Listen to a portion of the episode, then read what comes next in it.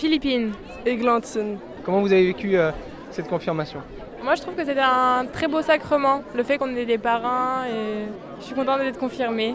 Vous le préparez depuis euh, Deux ans, depuis deux ans euh, avec euh, Saint-Joseph de Tivoli. Enfin, je me suis adressée à quelqu'un euh, auprès de Tivoli et j'avais, on avait des rendez-vous tous les mois à peu près. Euh, on allait à la messe, on avait des échanges et on a fait une retraite aussi dans une abbaye. Déjà, qu'est-ce que vous en attendiez avant de la vivre Bah, J'ai trouvé que c'était un moment fort, on nous a préparé euh, pendant de nombreux mois, mais après je pense que c'est pas sur le coup que ça nous fait de l'effet, mais ce sera dans les mois qui viennent euh, qu'on va ressentir euh, quelque chose. L'évêque disait c'est pas un point final, c'est euh, c'est une étape. Vous le vivez comme ça Oui, je pense que c'est une étape et que les effets ils s'arrêtent pas qu'aujourd'hui, mais ils continueront euh, tout au long de notre vie.